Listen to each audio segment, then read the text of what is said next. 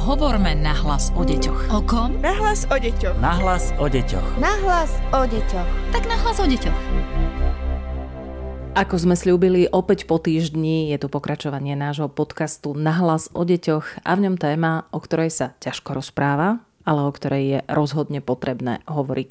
Volám sa Darina Mikolášová a mojím hostom je dnes psychologička Jana Bezáková, ktorá pracuje pre Výskumný ústav detskej psychológie a patopsychológie.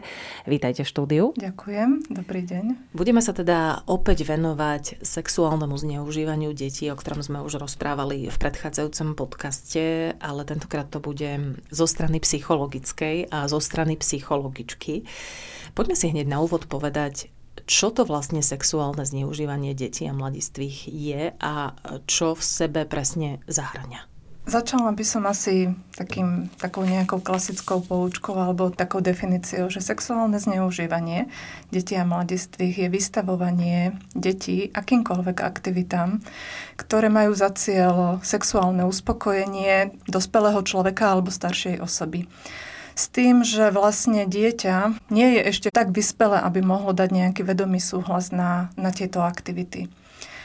Každý človek prechádza nejakým, nejakým vývinom, hovoríme tomu ontogenéza, a v, v rámci tej ontogenézy nejakým spôsobom dozrieva. A deti sú v tom období, kedy vlastne to dozrievanie a, a ten vývin je ako keby má najväčšiu nejakú akceleráciu, je najsilnejší a nie sú nastavené na to, alebo jednoducho nie sú v takom vývinovom štádie, že by boli zrelé. Nie sú zrelé ani, ani po stránke telesnej, nie sú zrelé ani po stránke kognitívnej, ani po stránke emocionálnej, po, po sociálnej a nedokážu naozaj ako keby adekvátne a primerane odhadnúť, čo sa od nich vyžaduje a čo, a čo sa s nimi deje. od nich chce. Uh-huh. Sú ale deti, pri ktorých je možno väčšia a vyššia pravdepodobnosť, že sa tou obeťou stanú? No, v podstate no, sexuálne zneužívanie je akt e, nejakého násilia dospelého na dieťati, silnejšieho na, na slabšom, fyzicky zdatnejšieho na fyzicky nevyvinutom sociálne niekde na nejakej vyššej pozícii, na niekom, kto nemá ešte ako keby v tej hierarchii sociálnej nejakú pozíciu. Takže vlastne páchateľ tohto sexuálneho zneužívania častokrát naozaj preferuje alebo vyhľadáva tie deti, ktoré ako keby sú o mnoho viacej submisívne. Ten rozdiel tej dominancie je tam výraznejší pri nich. Takže vlastne to môžu byť deti, ktoré buď trpia nejakým mentálnym postihnutím, alebo to môžu byť deti, ktoré sú z, z nejakých dysfunkčných rodín, ktoré sú vlastne zanedbávané. Jednoducho nie sú, ako keby nemajú tú ochranu za sebou, hej, že nemajú tých dospelých, ktorí by ich nejakým spôsobom ochránili, ktorí by sa o nich starali, zaujímali ktorým by sa mohli zdôveriť a, a teda vlastne sú to deti, ktoré sú na toto ako keby náchylnejšie. Takže to môžu byť deti, ktoré sú teda vlastne buď e, z nejakého takého rodinného prostredia, kde sa im dostatočne nevenujú, nezaujímajú sa o nich. Rodičia majú buď iné povinnosti, nedokážu sa deťom tak venovať. A tie deti sú odovzdané vlastne ako keby sami na seba, na pospas. Potom to môžu byť deti, ktoré sú v nejakých zariadeniach, ktoré vlastne sú v starostlivosti a neprešlo to nejakou, nejakou kontrolou. A teda vlastne čím sú tie deti ako keby slabšie, tak tým je väčšia pravdepodobnosť, že sa môžu stať obeťami tohto, tohto násilia. Napríklad aj jedna štatistika z ústredia Úradu práce sociálnych vecí a rodiny hovorí, že najviac zisteného sexuálneho zneužívania bolo na deťoch do, do 8 rokov. Neviem, nakoľko to môže byť pravda, pretože nikto nevieme zmerať a zistiť. Nemáme naozaj niečo, nejaké konkrétne čísla, na koľkých deťoch je páchané toto sexuálne násilie, ale myslím si, že to odráža práve to, že to sú možno, že tie ešte slabšie, jemnejšie deti, ktoré sa naozaj nevedia brániť. Mm-hmm. Častokrát sa ale sexuálne zneužívanie deje aj priamo v rodine. Aj o tom ešte budeme hovoriť. Hovorili sme teraz v tejto súvislosti o deťoch, ktoré sa stávajú obeťami ľahšie, alebo možno ťažšie, ale hlavne ľahšie. Um, poďme k páchateľom, poďme k tým predátorom sexuálnym. Existuje nejaká typológia páchateľa, kto ním je? Asi by sme to na prvý pohľad nezbadali, že mm. kto mhm. môže byť tým páchateľom. A možno veľakrát to... ani nepovedali do toho človeka. A možno ani nepovedali, presne. Môže to byť človek, ktorý na nás pôsobí distingovanie, kultivovanie, je to inteligentný človek, ale je to človek, ktorý nie je zrelý vo svojom sexuálnom, intimnom živote. A to je niečo, čo neukazujeme, to je niečo, čo nevieme odhadnúť na druhom človeku a takýto človek vlastne ako keby nedokáže mať rovnocenný vzťah s, s dospelým človekom a preto vlastne vyhľadávať deti, kde, kde sa cíti istejšie, kde jednoducho jeho sexuálne potreby a fantázie sú ľahšie naplniteľné ako, ako vo vzťahu s, s dospelým. Áno, je tam dominantnejší prakticky vo všetkých prípadoch. Hej. Niekedy to môže byť človek, ktorý ako keby vôbec nemá nejakú empatiu, nejaké cítenie, takže to môže byť um, hovorovo alebo teda psychologicky povedané sociopat alebo, alebo psychopatická osobnosť.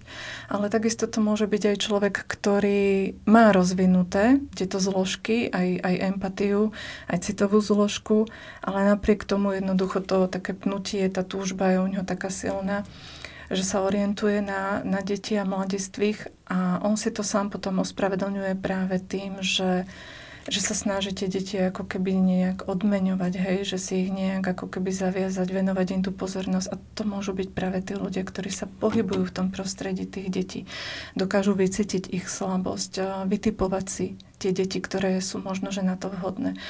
A potom práve tou svojou pozornosťou, s tými pozornosťami a darčekmi alebo, alebo nejakými výhodami, ktoré tým deťom ponúkajú, vlastne si aj sami sebe ospravedlňujú to, čo konajú, že vlastne si myslia alebo si nahovárajú, že, že robia deťom nejaké protislužby, nejaké uh-huh. výhody. Mňa vždy presne zaujímalo, či taký páchateľ sexuálneho násilia má výčitky. Takže ste mi teraz trošku odpovedali, že možno aj ich pociťuje istým spôsobom, ale vždy si to dokáže takto ospravedlniť. Presvedča sa o tom. Uh-huh. Ako e, ten sociopat ten výčitky nemá. Hej. Tomu je to jedno, jednoducho. On násilie berie ako, ako súčasť, ako dosiahnuť svoje. Presadiť si svoje. Ale nemusí to byť teda len tá sociopatická osobnosť, môže to byť naozaj aj, aj človek, ktorý má nejaké city, aj, aj nejaké morálne uvedomenie, len si to jednoducho naozaj ako keby potom takto ospravedlňuje pred sebou, sám pred sebou a môže sa o tom aj sám seba presvedčiť. Teraz sa vrátim k tej otázke, ktorú e, som už naznačila. Čo keď sa nám sexuálne zneužívanie deje priamo v rodine a sme tým druhým partnerom, ktorý možno ani len netuší, že takéto niečo e, v rodine máme? Dokážeme to nejakým spôsobom odhaliť? Sú nejaké znaky, ktoré nám môžu signalizovať, že e, s našim dieťaťom ten druhý partner, alebo nemusí to byť iba partner, môže to byť aj niekto z rodiny, Jasné. ujo, ujo babka, detko, detko a podobne, že sa s, ne, s ním niečo deje? Áno. Takým hlavným znakom môže byť e, to, že dieťa odmieta byť e, o samote s tým človekom, hej? Že sa cíti nepríjemne v, jeho prítomnosti. Možno, že predtým, ešte ako sa začalo diať sexuálne zneužívanie, to dieťa vedelo normálne vychádzať s tým človekom. Zrazu sa mu vyhýba. Zrazu naozaj ako nechce ísť na návštevu k nemu. Nechce sa o ňom ani rozprávať. Môžeme to pozorovať napríklad aj na tom, že dieťa môže mať rôzne výkyvy nálad. Hej. Môže zrazu byť agresívne, nečakanie aj na, na toho daného človeka podráždené ale môže byť celkovo také emočne labilné, môže byť, e, môže byť depresívne zrazu. Dieťa, ktoré predtým bolo uvoľnené, radostné alebo spokojné, tak môže byť e, depresívne, môže byť úzkostné. Môžu sa u ňa začať prejavovať nejaké fóbie, vyčitky svedomia. Takže akékoľvek takéto zmeny nálad nám to môžu signalizovať. Takisto nám to teda môže signalizovať ako keby v tej sociálnej oblasti to, že to dieťa odmieta byť s tým človekom. Okrem toho to môžu byť aj také príznaky, ktoré si môžeme všimnúť, ktoré nemusia teda signalizovať len to, že sa to deje v rodine, ale môžu to byť príznaky napríklad, že dieťa má nejaké časté infekcie na genitálnych častiach, alebo že má nejaké poranenia, psychosomatické problémy a, a plus ďalšie možno, že nejaké poruchy správania, ktoré sa nabalujú. Už teraz sa to vo všeobecnosti veľmi ťažko počúva a preto mi nedá neopýtať sa otázku, čo s tým. Spýtať sa priamo dieťaťa, či sa niečo takéto deje, definovať to, alebo, alebo ako na to ísť v prípade rodiča keď si takéto niečo všimneme. Skúsme si najprv povedať, že ako reagovať v rodine. Asi takým základom pre všetko je byť uh, taký citlivený na túto problematiku. Nemyslieť si, že nám sa to nemôže stať, že v našej rodine sa to nemôže stať, alebo že môjmu dieťaťu sa to nemôže stať. A keď sme citlivení, tak si môžeme začať všímať tie znaky, tie signály, pretože oni vždy, deti vysielajú jednoducho signály a keď si začneme všímať tie zmeny, tie signály, tak eh, zrazu začať možno, že pracovať s takou teóriou, že sa mohlo aj niečo takéto stať. Pozorovať to dieťa a skúšať eh, vytvárať bezpečný priestor pre ňoho získavať si jeho dôveru, pokúšať sa viesť rozhovor, ale nie násilne. Určite nie takým spôsobom, že poď, chcem sa ťa spýtať, že či ťa niekto náhodou neobťažoval alebo nechytal na, za nejaké intimné miesta ale skôr ako keby možno, že sa zaujímať o dieťa. Keď si všimneme nejaké signály, tak sa ho pýtať, že čím to je, že prečo možno, že zrazu bolo také, také podráždené, prečo sa hnevá, prečo tak reaguje na toho uja, alebo na tú tetu, alebo na toho starkého, alebo na toho učima. Či sa niečo nedeje, či, či nám nechce niečo povedať. Takže možno, že skôr ako keby sa snažiť takto nadviazať ten rozhovor. Keď ide o úplne malé dieťa, Takisto sa môžeme ako keby pokúšať rozprávať o jeho pocitoch a na základe čoho prežívate pocity, ale takisto to môžeme skúšať nejak sledovať cez jeho hru, cez jeho kresbu a rozprávať sa o tom, ako sa hrá, čo tá hra znamená, či to videl niekde, či to pozná, či sa s ním niekto takto hral, rozprával, či toto niekto od neho chcel. Mm-hmm. Takže takýmto spôsobom môžeme ako keby začať mi ten, ten prvý kontakt s tým dieťaťom, keď si a pot- niečo všimneme. A potom zrejme vyhľadať odborníka, ak nám Hej, teda potvrdí, následne, že niečo sa dialo. Áno. Následne vyhľadať odborníka, ktorý môže potom sa tomu dieťaťu venovať a môže nám potvrdiť alebo vyvrátiť ja by som chcela možno, že povedať, že nemusí sa toho dospelý človek, eh, rodič alebo nejaký blízky človek, nemusí to byť rodič, pretože ak to vykonáva, ak sexuálne zneužíva rodič, tak to možno, že môže byť práve nejaká teta, hej, alebo to môže byť babka, ktorá sa o to dieťa zaujíma a začne si to všímať. Nemusí sa toho bať. Nie je ten dospelý človek ten, ani, ani učiteľ, ani v rodine, nie sú tou osobou, ktorá by to mala vyšetriť. Oni sú len tou osobou, ktorá by si to mala všímať a osobou, ktorá by možno, že mala iniciovať potom ďalšie kroky. Takže nemusia sa vôbec obávať, že čo všetko ďalej by sa malo ako riešiť a čo všetko to obnáša.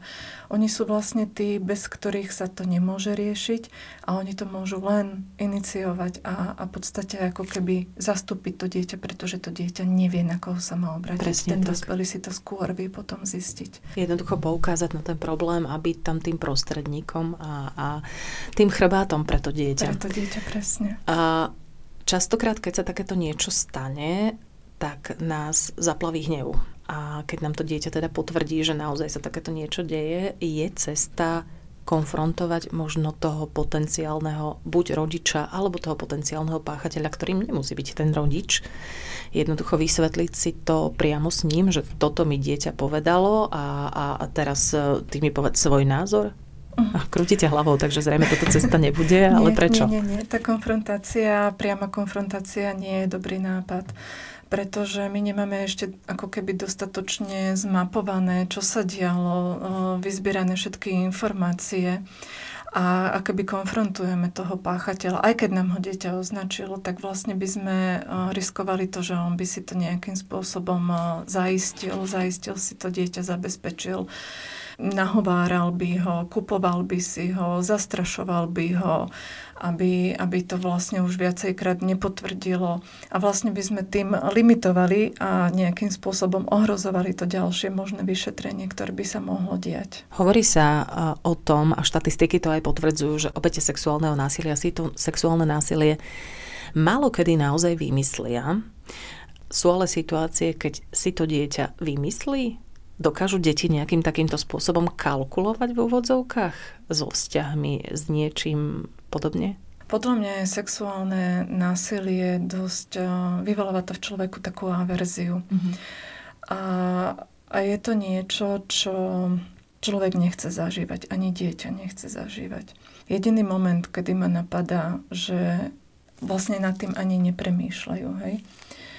Ale jediný moment, ktorý ma napadá, že by sa to mohlo nejakým spôsobom ako keby spustiť v hlave u dieťaťa, je, že by bolo na to možno, že nejakým spôsobom navádzané.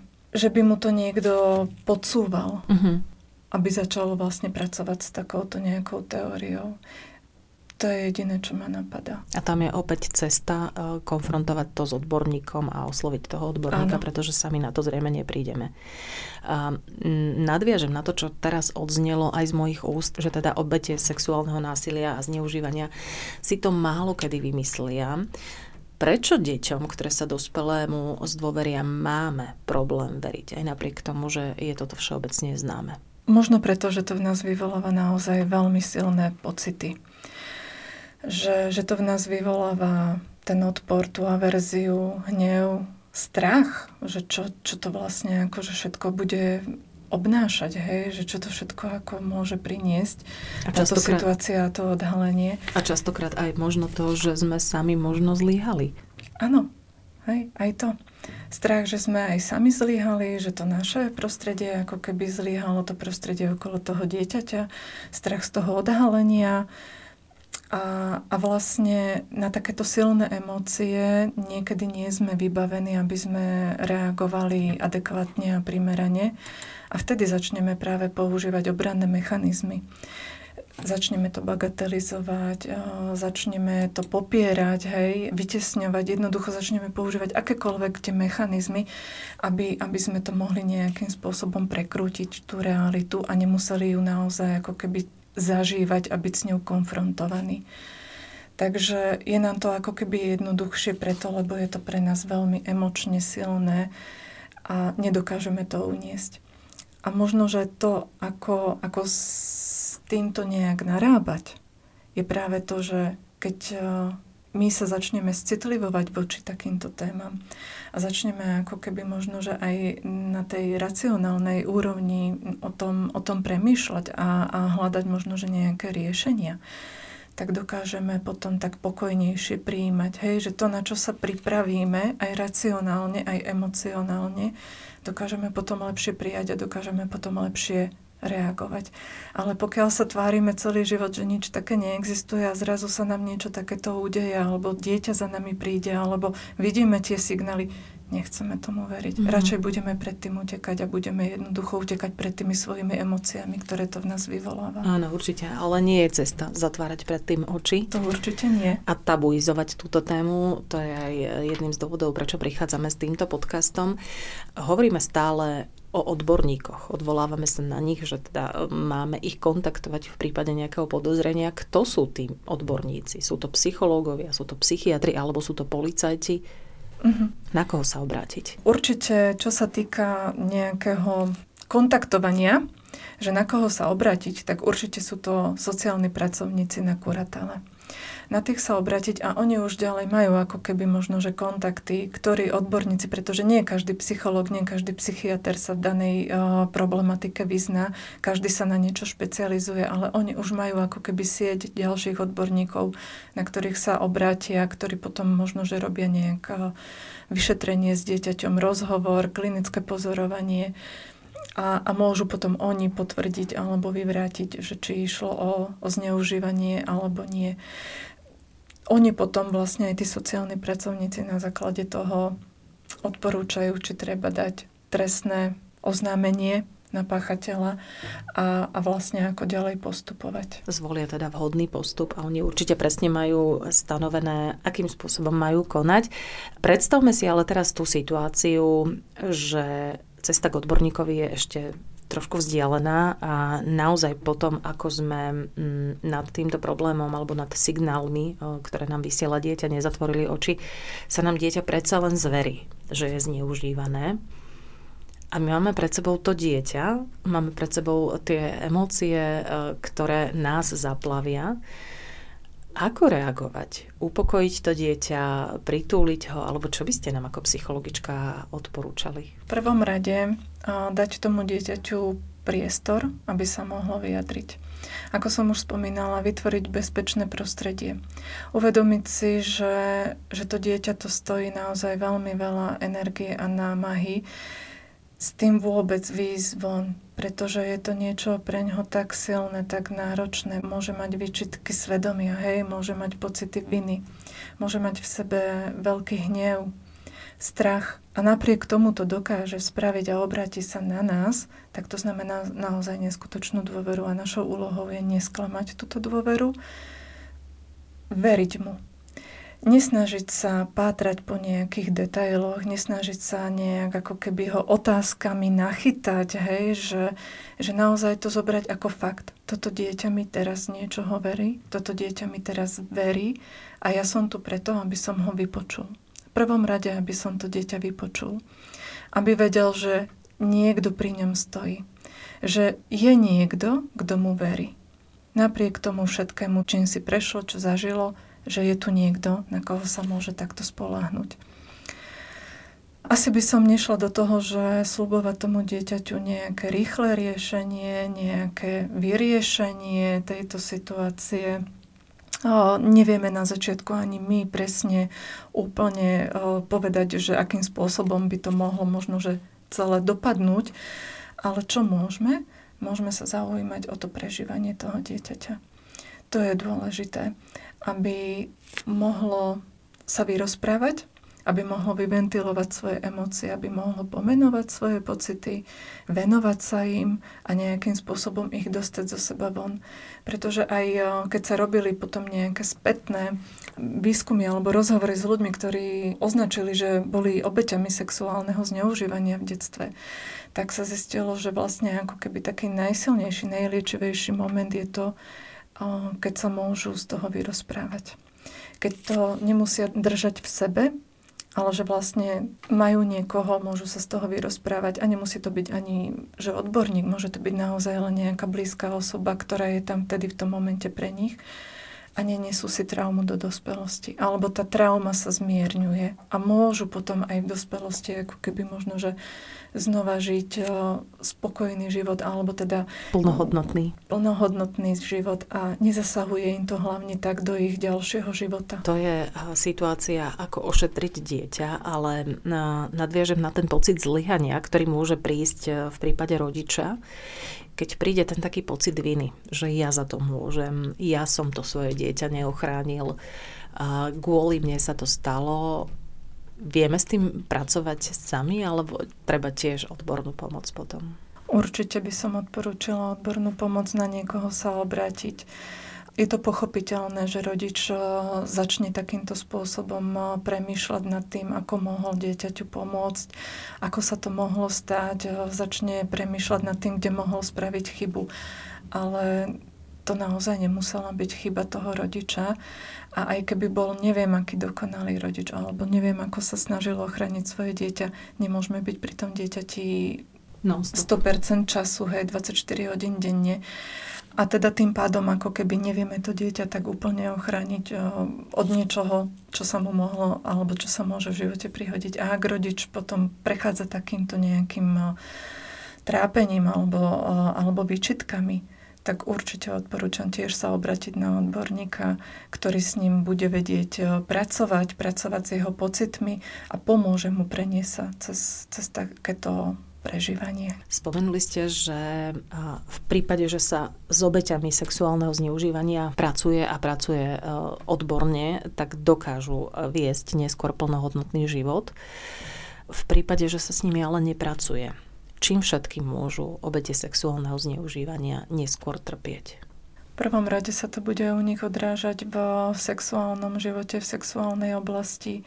Nebudú vedieť nadviazať a, mať plnohodnotný sexuálny vzťah hrozí tam dokonca aj, že oni opäť budú ako keby ďalej tí pachatelia takýchto trestných činov. Častokrát sa hovorí, že pachatelia sexuálneho zneužívania sú vlastne obete sexuálneho zneužívania v detstve nebudú vedieť mať plnohodnotný partnerský život, nie len tej sexuálnej oblasti, ale celkovo v, v intimite. Ono to môže postihovať e, celú takú nejakú ako tú, tú oblasť tej intimity tých ľudí. Nebudú vedieť byť, e, cítiť takú blízkosť a prejavovať takú blízkosť k partnerovi. Mm-hmm. Rozprávame o tom, čo sa môže stať, e, ale vráťme sa k tomu, aby sa takéto niečo nestalo. Aby sme to dieťa predsa nejakým spôsobom ochránili, aj keď e, sama ste priznali, že naozaj nemôžeme byť pri tom dieťati non-stop a, a stále a stále ošetrovať a vlastne situácie, ktorým je vystavované. Predsa len nedá mi neupýtať sa, čo môže rodič robiť, aby sme ochránili svoje dieťa pred zneužívaním. Čo najviac? Čo uh-huh. môžeme urobiť? Prevencia môže spočívať v tom, že, že sa tomu dieťaťu venujeme. Pretože to je vlastne ako keby hneď e, minimalizovanie toho rizika, že častokrát to sexuálne zneužívanie sa deje deťom, ktorým sa nevenujú, ktoré sú nejakým spôsobom e, zanedbávané.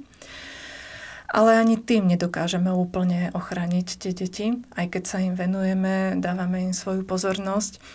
A, a druhým takým krokom je ako keby rozvíjať v deťoch e, kompetencie. Kompetencie v oblasti kognitívnej, to sú možno, že ako keby základné vedomosti. Už malé deti môžeme učiť e, o ľudskom tele, môžeme ich učiť, e, aby poznali a vedeli pomenovať časti tela, aj tie intimné časti tela. Ďalej sa môžeme im venovať alebo im v podstate nejakým spôsobom vysvetľovať, že intimné časti tela sú, sú v podstate také partie, na ktoré nemajú mať nejak prístup rôzne osoby. A celkovo vlastne učiť dieťa, že jeho telo je jeho telo a nemôže ho hoci kto ako keby nejakým spôsobom sa dotýkať, ako chce a vytvárať nejaký telesný kontakt s ním. Učiť dieťa, že má právo povedať, že, že sa mu niečo nepáči. Že, že niečo nie je pre ňoho v poriadku. Že niečo nie je pre ňoho príjemné. A to môžeme učiť dieťa vlastne aj tým, že rešpektujeme už od malička jeho pocity. Deti niekedy naozaj ako keby sa zdráhajú niečo, hej, zdráhajú sa dať pusu nejakej tete alebo, alebo sa zdráhajú niečo jesť a my ich stále presviečame, že to, že to by mali, že to je slušné, dobre.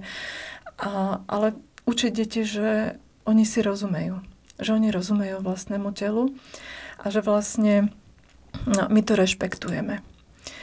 Takisto učiť deti aj ako keby nejaká sexuálna výchova, takže učiť deti od malička o tom, že na svet neprichádzajú tak, že by ich priniesli bociany, ale mm-hmm. že mhm. teda existuje vzťah medzi mužom a ženou, maminou a ocinom, z ktorého sa potom rodia deti. Vždy primerane veku, ako keby o tom rozprávať a približovať ich tej sexuálnej výchove a učiť ich rešpektovať e, intimitu dvoch ľudí, alebo tým zároveň sa ako keby nastavujú na to, že rešpektujú svoju vlastnú intimitu.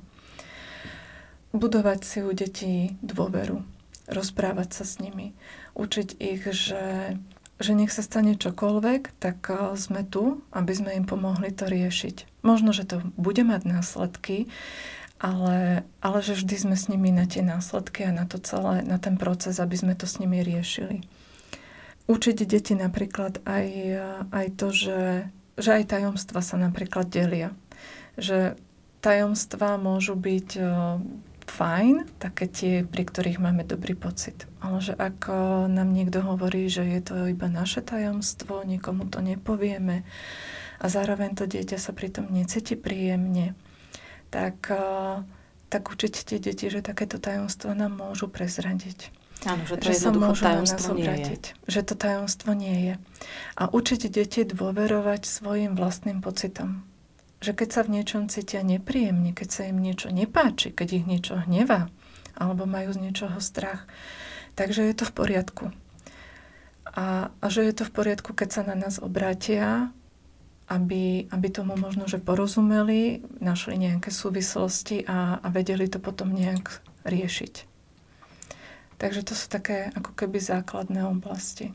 A v prípade, že naše dieťa chodí do školy, existujú nejaké preventívne programy pre školy, s ktorými by sa mohlo pracovať aj medzi pedagógmi a, a znížiť tak riziko zneužívania detí a mladistvých, aby teda všetko nebolo na tých rodičoch? Čo ja viem, tak existuje preventívny program COSMO, ktorý sa venuje. Ja osobne som s ním teda nepracovala, ale, ale viem, že, že sa venuje problematike násilia, agresie aj sexuálneho zneužívania, učí deti reagovať, rozpoznať násilie a ako reagovať. To je program, ktorý je pre deti do 8 rokov, uh-huh.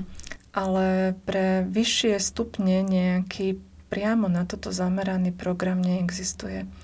Takže zase by som asi možno, že poukázala na to, že, že je to ako keby na, na takej tej všeobecnej prevencii.